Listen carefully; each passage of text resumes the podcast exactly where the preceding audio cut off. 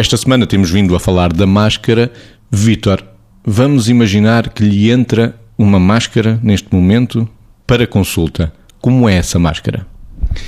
Salvaguardando sempre como, estamos a falar de máscara, que a legitimidade da máscara existe quando o outro atrás, e às vezes existe não só porque o outro, uh, no alinhamento com o que eu disse anteriormente, se quer defender, porque o outro às vezes traz mesmo uma máscara que representa o que está a sentir, mesmo que não conscientemente esteja a colocar uma máscara. Vamos concretizar, por exemplo, com alguém que está com uma depressão. E alguém que está com uma depressão provavelmente vem com o sobrolho mais franzido, com um olhar mais baço, com uma, uma capacidade de, na fisionomia, ser uma, uma opacidade mais na, naquilo que são os movimentos fisionómicos, como se estivessem mais bloqueados, mais trancados, e nós sabemos o que é que é um olhar de alguém que está triste, um olhar de alguém, o brilho que não está lá. É uma máscara cinzenta? É uma máscara cinzenta ou às vezes negra, não é? Porque aquilo que a pessoa está a viver é transportado também para aquilo que é a sua comunicação verbal, mas a não verbal. E na não verbal cabem as máscaras. Quando nós falamos muitas vezes de comunicação não verbal, a, a máscara também é uma comunicação não verbal.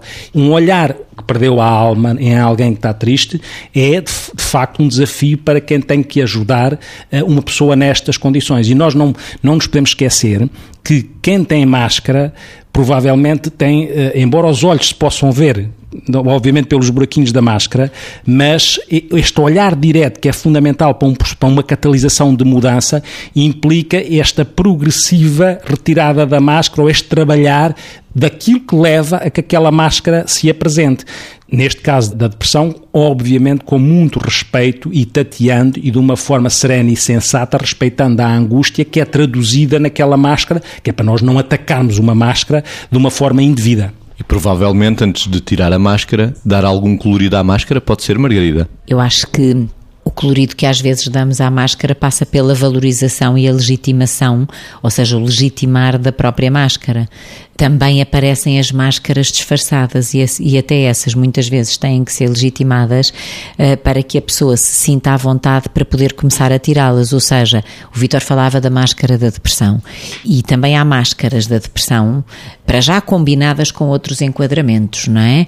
Eh, será um enquadramento mais triónico, por exemplo, mas há máscaras da, da depressão que a comunicação não verbal traduz como sendo uma máscara de depressão, mas que o arranjo exterior é um arranjo de depressão envergonhada, ou seja, uh, ou de uh, depressão com umas certas tónicas de estrionismo, uh, porque isso faz parte dos padrões de relação que a pessoa que nos aparece está habituada a estabelecer em alguns contextos da sua vida.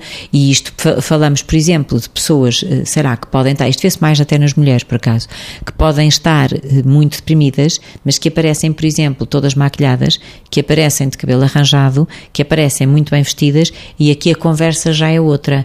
Ou seja, não estamos a dizer que por isto se possa inferir, eh, obviamente, de uma forma segura e sem eh, dúvidas, que a pessoa não está deprimida, mas temos de pensar que aí pode existir uma, enfim, uma comorbilidade desse estado depressivo com outra coisa qualquer, ou até porventura com uma perturbação do humor que a faz oscilar ali entre uma coisa e outra. Portanto, isto é o mundo das máscaras em psicoterapia é um mundo, como o mundo das coisas que se nos apresentam em psicoterapia é também um mundo. Salvaguardando também que, mesmo nesta questão no sexo feminino, às vezes a pessoa agarra-se à última coisa que tem capacidade de controlar e, apesar de deprimida, ainda pode conseguir fazer este tratar de si, que é uma coisa para onde podemos pegar. Existe todo um leque de possibilidades.